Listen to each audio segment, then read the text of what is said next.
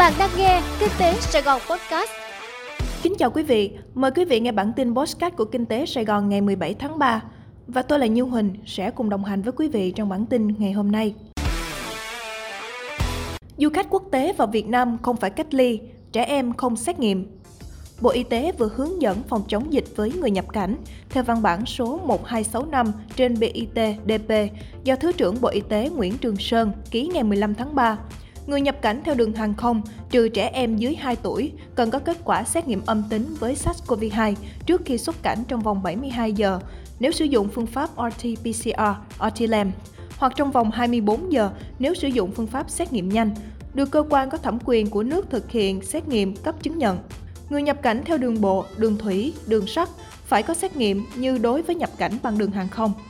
Trong trường hợp chưa có kết quả xét nghiệm âm tính với SARS-CoV-2 thì phải xét nghiệm SARS-CoV-2 trong vòng 24 giờ đầu bằng phương pháp RT-PCR, RT-LAM hoặc xét nghiệm nhanh kể từ khi nhập cảnh. Nếu kết quả xét nghiệm âm tính, hành khách sẽ được rời khỏi nơi lưu trú, thực hiện các biện pháp phòng chống dịch theo quy định. Nếu dương tính thì phải báo cáo ngay cho cơ quan y tế địa phương để được hướng dẫn xử lý. Vướng mắc giải phóng mặt bằng, nhà thầu thi công sân bay Long Thành lo ảnh hưởng tiến độ. Ngày 15 tháng 3, Thứ trưởng Bộ Giao thông Vận tải Lê Anh Tuấn đã có buổi kiểm tra thực tế tiến độ thi công sang nền của dự án sân bay quốc tế Long Thành. Theo báo cáo từ các đơn vị thi công, hiện nay vướng mắc lớn nhất chính là thiếu mặt bằng để thi công.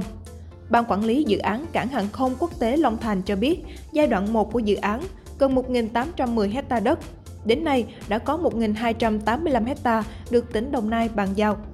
Đồng thời, liên danh 6 nhà thầu gồm Tổng công ty xây dựng Trường Sơn, Tổng công ty xây dựng công trình hàng không, Công ty cổ phần tập đoàn Phúc Lộc, Tổng công ty xây dựng công trình giao thông 8, Công ty cổ phần tư vấn Trường Sơn và Tổng công ty cổ phần xuất nhập khẩu Việt Nam đang tập trung để chuẩn bị khởi công hạng mục nhà ga hành khách với diện tích 150 hecta đất. Tuy nhiên, hiện tại dự án này đang thiếu diện tích để vận chuyển đất mặt đến đổ cho việc thi công hạng mục này. Malaysia mở cửa biên giới từ ngày 1 tháng 4 du khách tiêm đủ vaccine không phải cách ly. Theo thông tin từ Cục xúc tiến du lịch Malaysia, nước này sẽ chào đón du khách du lịch quốc tế trở lại khi đất nước chuyển sang giai đoạn coi Covid-19 là bệnh đặc hữu và chính phủ công bố mở hoàn toàn biên giới từ ngày 1 tháng 4 tới. Khi đó, du khách đã tiêm đủ liều vaccine ngừa Covid-19 chỉ cần thực hiện xét nghiệm RT-PCR 2 ngày trước khởi hành và xét nghiệm nhanh kháng nguyên RTK Antigen do chuyên viên y tế thực hiện trong vòng 24 giờ khi đến Malaysia. Nếu âm tính là có thể tự do du lịch, không cách ly. Những người chưa tiêm đủ vaccine cách ly 5 ngày sau khi nhập cảnh. Trẻ em và thiếu niên từ 12 đến 17 tuổi được miễn cách ly, chỉ cần xét nghiệm nhanh kháng nguyên RTK antigen do chuyên viên y tế thực hiện trong vòng 24 giờ khi đến Malaysia. Cao tốc Cao Lãnh An Hữu hơn 6.000 tỷ đồng được đầu tư bằng vốn ngân sách. Ủy ban Nhân dân tỉnh Đồng Tháp vừa có tờ trình gửi Hội đồng Nhân dân tỉnh về dự án xây dựng công trình đường bộ cao tốc Cao Lãnh An Hữu.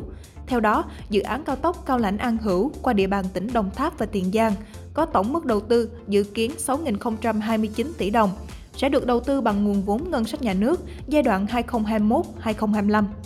Trong đó, nguồn vốn thực hiện dự án qua địa bàn tỉnh Đồng Tháp dự kiến là 4.307 tỷ đồng và còn lại là qua tỉnh Tiền Giang.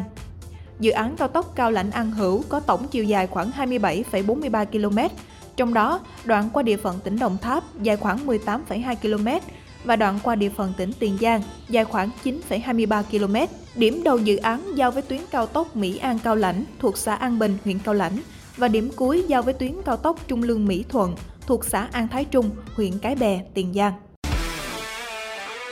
Quý vị vừa nghe xong bản tin postcard của Kinh tế Sài Gòn. Hẹn gặp lại quý vị trong bản tin ngày mai.